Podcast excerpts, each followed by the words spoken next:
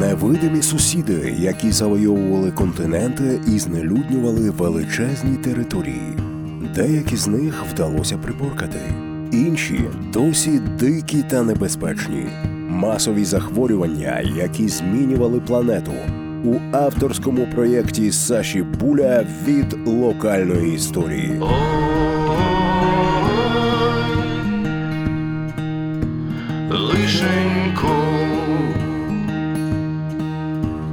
Цикл перший епідемії. Якби серед хвороб проводився якийсь конкурс на хайповість, то однозначно статуетку першості, виголосивши якусь життєствердну промову, забрала б чума. Ну, це не враховуючи нашого фрешмена COVID-19. Він ще, так би мовити, не пройшов перевірку часом. За свою ж понад тисячолітню історію чума настільки сильно вкорінилась в нашій культурі, що навіть ті, хто й поняття приблизного не має, яким чином вона передається, як впливає на людський організм і до чого призводить, приходять у тату-салон і просять набити собі чумного лікаря. Впевнений, що і у вас є такі знайомі, тож можете запитати їх, чи знають вони, чому саме так цей лікар виглядає, чому він схожий на якусь гігантську ворону.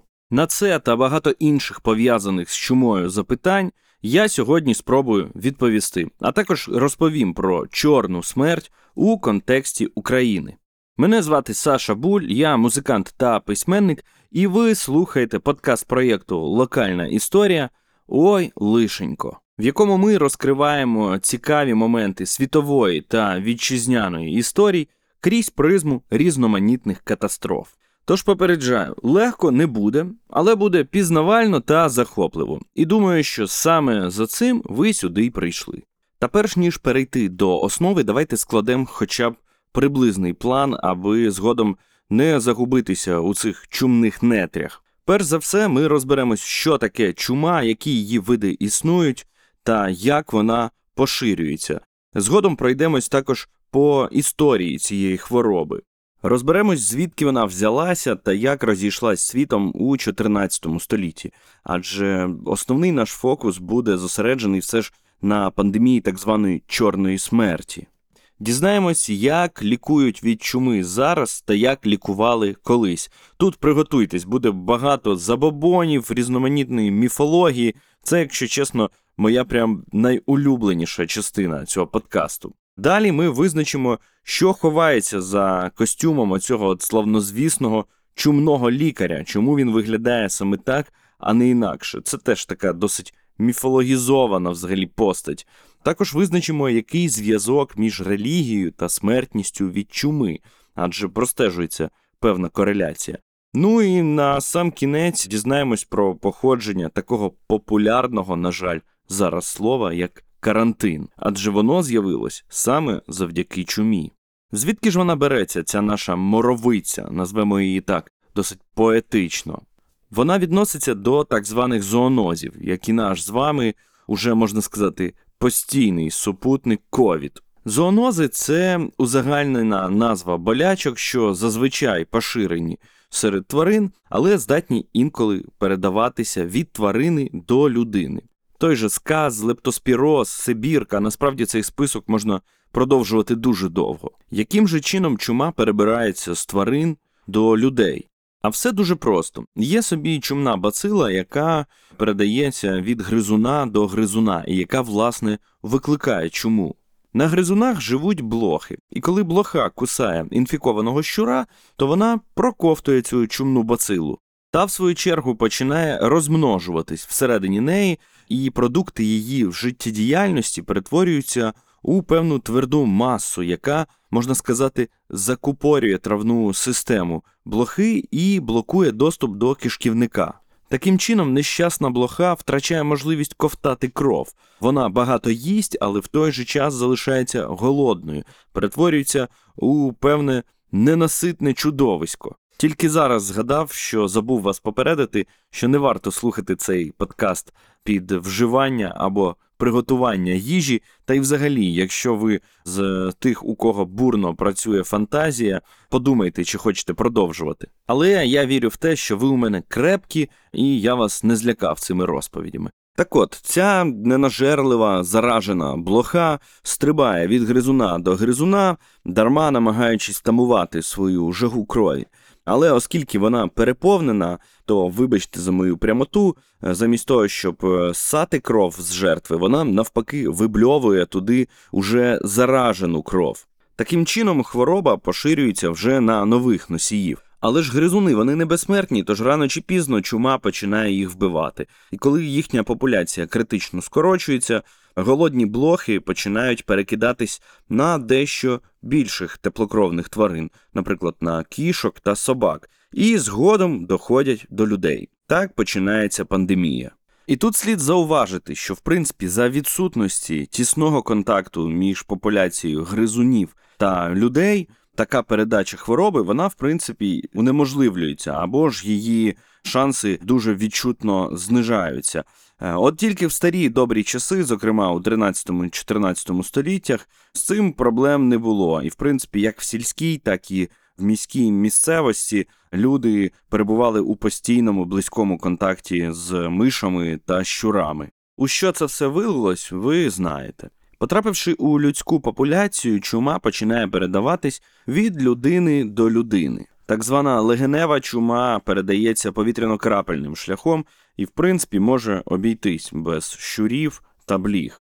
Загалом існує ціла низка клінічних форм чуми, але ми не будемо надто вдаватись в подробиці, адже у нас все ж не якийсь медичний подкаст. Основні її форми найпоширеніші це згадана нами вже легенева чума та бубонна чума. І якщо з легеневою все одразу зрозуміло, то звідки ж походить така чудернацька назва бубонна чума? А все тому, що однією з ранніх ознак захворювання була поява певних припухлостей, таких собі карбункулів, або як їх називали бубонів в районах лімфатичних вузлів на шиї, під пахвами та в паховій зоні. Це супроводжувалось появою гарячки, хворі слабшали, марили, їхнє тіло з часом покривалося темними плямами, бубони ставали більшими, болючішими, подеколи навіть лопали і розкривалися. Єдиний плюс в усій цій ситуації, що мучитись нещасним доводилось недовго, адже усі ці симптоми викликали смерть протягом п'яти днів. Тож не дивно, що чорна смерть в самій лише Європі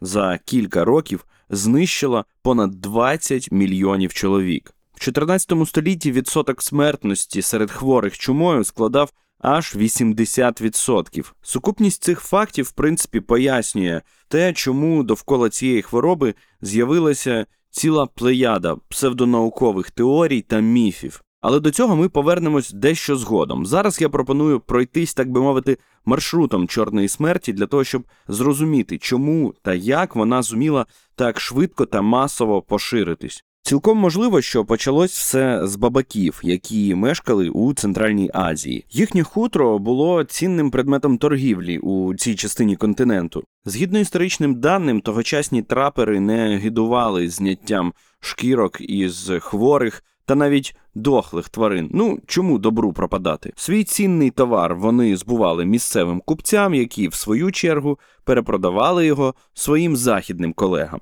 Коли тюки з хутром після тривалої дороги по шовковому шляху нарешті розпаковували, то голодні блохи вискакували звідти і починали шукати наживи, тим самим заражаючи тварин і людей уже на нових територіях. Так, з берегів Каспійського моря, зокрема з Астрахані, хвороба, рухаючись вздовж Дону, потрапила в Крим, а точніше у генуезький порт в Каффі, теперішня Феодосія. До речі, за однією з версій, в Кафу чума потрапила в якості біологічної зброї. Тоді якраз відбувався конфлікт між генуезцями та Золотою Ордою, і останні вирішили закидати фортецю тілами мертвих від чуми людей.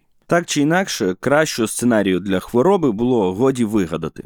Адже де є порт, там є кораблі, а де є кораблі, там є щурі. І щуріці дуже часто жили на кораблях, які насправді належали європейським країнам і були в порту на Чорному морі лише тимчасово. Тож далі, як ви вже могли здогадатися, як то кажуть, пішло, поїхало, а точніше, пішло, поїхало і попливло. Тогочасні кораблі, трюми яких були буквально набиті щурами, виявились просто ідеальним способом для рознесення хвороби. Тож не дивно, що під кінець е, 1347 року чума розігралася в більшості портових міст, що знаходились по маршруту, який з'єднував Кафу з Генуєю на півночі Італії. Найбільш важливими вздовж цієї дороги були два міста: Пера, передмістя Константинополя, та Месіна в Сицилії. Обидва міста були важливими транспортними вузлами для кораблів, що перетинали Середземне море. Тож тепер вони ще й стали важливими вузлами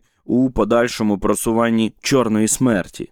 З Константинополя вона вирушила до Греції та на Балкани. В Месіні е, перший випадок чуми був зафіксований в жовтні 1347 року і став початком епідемії, яка швидко розрослася на цілий острів. Звідти на початку 1348 року Чорна смерть перенеслась на північний берег Африки, в Туніс, а потім через Сардинію потрапила і в Іспанію. До того моменту, коли Чорна смерть досягла Іспанії, вона вже була в самому серці Європи, в чому частково винні генуезці, які відмовились приймати кораблі зі своїми співвітчизниками, що прийшли зі сходу. Дані дії були позбавлені змісту і призвели лише до гірших наслідків, адже в той момент в Генуї вже лютувала чума, а кораблі, яких там не прийняли, кораблі із хворими зараженими пасажирами, були змушені шукати інших портів. Таким чином вони відправилися в Марсель та Пізу. В той момент чума лютувала вже по всьому середземноморському узбережжю. Кораблі, які доставляли шов, крабів та хутро, привезли її в Олександрію ще до кінця 1347 року. Звідти вона поширилась на південь, в Каїр, на схід в Газу, Бейрут і Дамаск, і, врешті-решт, вздовж північного узбережжя потрапила до Африки в Марокко. До початку 1348 року Чорна смерть перескочила з Середземномор'я на Атлантичне узбережжя Європи, затиснувши її у своєрідні чумні лещата. І поки болячка поволі торувала свій шлях вглиб континенту, з французького Бордо в Англію відправився корабель із місцевим вином. Ну, принаймні, таку версію розглядають історики. Але разом з вином на борту цей корабель також віз чорну смерть. Таким чином, у 1348 році чума була зареєстрована у Веймуті на півдні Англії, звідки вона успішно розійшлася по Великій Британії. Але лише островами Чорна смерть не обмежилась і через північне море потрапила до скандинавських країн. Згідно легенді, все почалось із сумнозвісного корабля, який у травні 1349 року прямував із Лондона у норвезький Берген. Судно перевозило хутро, яке, як ви вже могли здогадатися, було повне чумних бліг. От тільки до пункту призначення корабель не дійшов, його помітили дрейфуючим біля берегів Норвегії. Місцеві мешканці посідали у свої човни і вирішили перевірити, що ж трапилось із судном. Піднявшись на борт, вони виявили усю його команду мертвою. Такий собі корабель-привид. І, можливо, все було б окей, якби не людська жадібність. І погодьтесь, вже не вперше саме ця риса допомагає чорній смерті на шляху її тріумфального маршу. Є в цьому якась така, не знаю, біблійна мораль чи що. Повертаючись з корабля привида, норвежці прихопили із собою хутро. Ну а далі, як казав один вже покійний український політик, все фігня Міша, давай панове. Спустошивши один за одним норвежські міста і села, Чорна смерть рушила на південь. В наступному році вона взялась за Данію та Німеччину, а вже в 1351 році потрапила в Польщу. Після чого, як ви могли здогадатися, взялася за території теперішньої України. У декого з вас може виникнути запитання, чому ж чумі довелося проробляти такий тривалий вояж довжиною у майже 5 років, аби дістатися до територій сучасної України, враховуючи те, що вона практично стартанула в Криму. Але слід розуміти, що тогочасний світ не був настільки густонаселений, як тепер, а території Причорноморя подеколи були справжньою пусткою. І, власне, відсутність великих міст та транспортного сполучення унеможливила подальше просування чорної смерті на північ суходолом. Слід також відзначити, що не дивлячись на те, що чорна смерть таки дісталась наших земель, хоч із запізненням, наслідки її поширення тут не були такими спустошливими, як у ряді інших європейських країн. Деякі науковці пояснюють це тим, що тогочасні українці трималися за староруські традиції митися, голитися, тримати своє обістя в чистоті та порядку. Також, на відміну від західних європейців, українці не боролися з котами через різноманітні забобони, а навпаки, якби тримали цих тварин біля себе, аби вони знищували щурів. Обійшла вона також частково Польщу, Литву, Угорщину та Чехію. І хоча, звісно, частково це спричинено щасливою випадковістю, та все ж це також пов'язують із вчасним запровадженням карантинів. До речі, сам термін карантин походить від італійського quarantinario, тобто сорокадення. І подейкують, що вперше такі заходи було запроваджено у Венеції. Кораблі, що прибували із місць, уражених чумою, потрапляли під 40-денну обсервацію. Також у Венеційській республіці на час пандемії чорної смерті заборонили торгівлю вином та азартні ігри. Там закрили борделі, були створені спеціальні команди, що мали забирати мертвих з вулиць та будинків. Боржникам списували частину грошей, адже люди не могли нормально працювати, а відповідно і віддавати борги. І хоча ці заходи не змогли зупинити просування пандемії, але говорять про те, що швидше за все вони змогли врятувати багато життів, тим самим дещо пригальмувавши поширення хвороби, чого явно не зробили в Скандинавії, яка в результаті чорної смерті знелюдніла на 90-95%.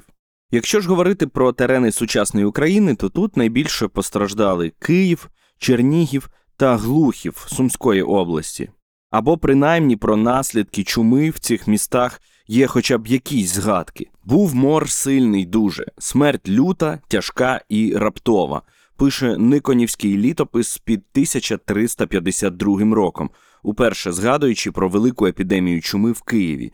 І не тільки там. Того року ця кара Господня походила по всій землі руській. У Глухові же тоді жодної людини не лишилося, всі вимерли. Інформацію щодо Галицьких та Волинських земель знайти вкрай складно. І це пов'язано з тим, що політичні інтереси правлячих еліт Новгорода, Пскова, Володимиру Суздальщини, Москви та Рязані, де існували найбільші тогочасні центри літописання, знаходились задалеко від теренів, які у другій половині 14 століття стали ареною боротьби польських і угорських монархів з литовськими князями. Одинокою автентичною звісткою про лютування чуми є нотатка священника переписувача церкви Святої Катерини Івана про завершення роботи над псалтирем в Луцьку 4 серпня 1384 року. Служитель просить нащадків не сварити його за можливі описки, адже він працював у вкрай важкі часи, що були спричинені великими втратами серед волинян через страшне захворювання. Важко сказати точно про які часові рамки йдеться і чи мав він на увазі саме чорну смерть, але, на жаль, це єдині дані, які вдалося відшукати. Куди більше інформації є про майбутні спалахи чуми, які виявились подеколи прям руйнівними для українських міст. Не дивлячись на те, що вважається, що чорна смерть відступила у 1353 році, насправді захворювання неодноразово поверталося до Європи у наступні кілька століть. Так, наприклад, є набагато більше згадок про чуму, що лютувала в Києві та на Волині наприкінці 16 століття. Подейкують, що вона викосила чи не половину київських міщан. Але чому ж Європа та й світ, зокрема, виявилися настільки беззахисними перед цією хворобою? Тут спрацювала ціла сукупність факторів від е, релігії до економіки та навіть кліматичних змін. Зараз войовничі атеїсти та любителі блекметала задоволено потиратимуть долоні. Річ у тім, що в тогочасній Західній Європі серед християн мало великий авторитет вчення Аврелія Августина або ж блаженного Августина. Результатом його дуалістичного погляду на природу людини стала проблема громадської санітарії. Християни Західної Європи своїм нехтуванням правил гігієни хотіли показати, що вони виступають проти розкоші та розпусного життя язичницьких римлян. Однак разом із цими якостями вони також відкидали принцип дотримання тілесної чистоти, який був притаманний римлянам. Отже, у середньовіччі нехтування повсякденною турботою про чистоту тіла вважалося чеснотою, тому що людина ніби цим показувала, що її не приваблюють світські інтереси. Вона має прагнення приборкати гріховні тілесні бажання. На відміну від грецької культури, яка пропагувала особисту чистоту, і на відміну від римської цивілізації, яка займалася створенням каналізаційних каналів для забезпечення гігієни на рівні міста, суспільство середніх віків відмовилось від цих позитивних рис здорового способу життя. Корови, свині та інша домашня худоба вільно ходили по вулицях міста. Завдяки антисанітарії, блохи та воші, які докучали людям, були звичним явищем. Це все і підготувало сприятливий ґрунт для приходу епідемії. Додайте до цього примітивну релігійну методологію пізнання, що панувала у тогочасній Європі, і медицину, яка представляла собою якийсь сплав теологічних забобонів і шарлатанських маніпуляцій, і все це у перенаселених містах, будинки яких буквально тріщать по швам, кімнати яких буквально не бачать сонячного світла, а ще й до того через зміни клімату та природні катаклізми, ціла вервечка неврожайних років, які спричиняють голод, недоїдання, тобто загалом криза, війни з їхніми контрибуціями постійними доводять людей буквально до ручки, їхні організми ослаблені. Ну і гризуни, яким теж хочеться їсти, і які в пошуках харчів та тепла туляться все ближче і ближче до людей. Тепер поговоримо про методи лікування чуми та міфи, що буквально роїлися довкола чорної смерті. І аби попередити реакції на кшталт О Боже, як же ж можна було бути такими тупими, е, хочу нагадати вам: пригадайте, як виглядала ситуація у перший ковідний рік, які теорії кружляли в мережі, які нісенітниці люди переповідали один одному про хворобу, е, які теж вигадували дивні методи боротьби із ковідом і захисту проти цього вірусу. Та навіть зараз на хвилі антиваксерства пригадайте всі ці історії про 5G та мертві ембріони, які вводять людям разом з ін'єкцією. А в 14 столітті у людей не було інтернету. Та більше того, велика частина їх були взагалі неписемними. Тож вони поняття не мали про всілякі віруси та бацили, е, не лише пересічні громадяни, а й лікарі. І не дивно, що хвороба, яка розповсюджувалась так швидко і так жорстоко вбивала своїх носіїв, викликала у них асоціації з якоюсь чорною магією або отруйними міазмами, що заповнюють повітря. Моровицю також пов'язували із, начебто, злоякісним розташуванням небесних тіл. Хтось покладав відповідальність за цю пошесть на відьом, які співпрацювали із самим сатаною. Християни також часто вважали, що у всьому винні мусульмани. Мусульмани вважали, що в усьому винні християни, і одні, і інші також вважали в усьому винними євреїв. І це, в принципі, продовжувалось аж до 19 століття, поки не з'явилися якісь більш, так би мовити, наукові дані про цю хворобу. Відповідно, і методи профілактики та боротьби з чумою здебільшого відповідали уявленням про те, чим спричиняється інфекція і як вона поширюється. Протягом усього середньовіччя і значну частину нового часу велися запеклі суперечки навколо проблеми, чи є збудником чуми поганий запах, отруйне повітря, або, от, власне, згадані нами міазми, або ж, можливо, контакт із моровою матерією. А її як тільки люди не уявляли собі, в тому числі і у вигляді гною, який розносять тварини, або яким так звані пакосні отруйники мастять пороги та двері будинків, аби заразити людей. Для знезараження повітря на вулицях міст розводили величезні багаття. Кімнати будинків обкурювали різними смолистими речовинами, а самим людям радили обтиратися різними пахучими субстанціями. Рекомендували також дихати парами спалюваної селітри або пороху. Серйозною проблемою стали також отруйні приміщення, тобто ті, де від чуми померли люди. Для їх знезараження рекомендували в центрі кімнати поставити миску з молоком. Яке повинне було увібрати в себе заразу, або ж розкроїти кілька цибулин, викласти їх на підлогу, а через 10 днів закопати глибоко в землю. Відповідно, ці вихідні дані і зумовили зовнішній вигляд та методи роботи славнозвісного чумного лікаря. Подейкують, що вперше їх у 1348 році найняв папа римський Климент VI для лікування жителів Авіньйону. Ці птахоподібні медики одягалися у довгі, майже до землі халати з накрохмаленого льону, довгі рукавиці і високі чоботи. Голову і обличчя закривала маска, просочена воском, і на місці носа стирчав витягнутий дзьоб, який заповнювали спеціальними пахучими речовинами і травами, начебто вони могли запобігти потраплянню в легені різноманітних отруйних міазмів. У роті лікарі також тримали якусь протиотруту, або ж популярні у той час ліки, або доступний засіб для бідних чесник. В одній руці у них часто можна було побачити палаючий смолоскип, який начебто очищав повітря, або ж ціпок, за допомогою якого лікар міг здійснювати маніпуляції з хворим, не торкаючись його безпосередньо. Атрибутом, що його частенько тримали у іншій руці, був так званий помандер.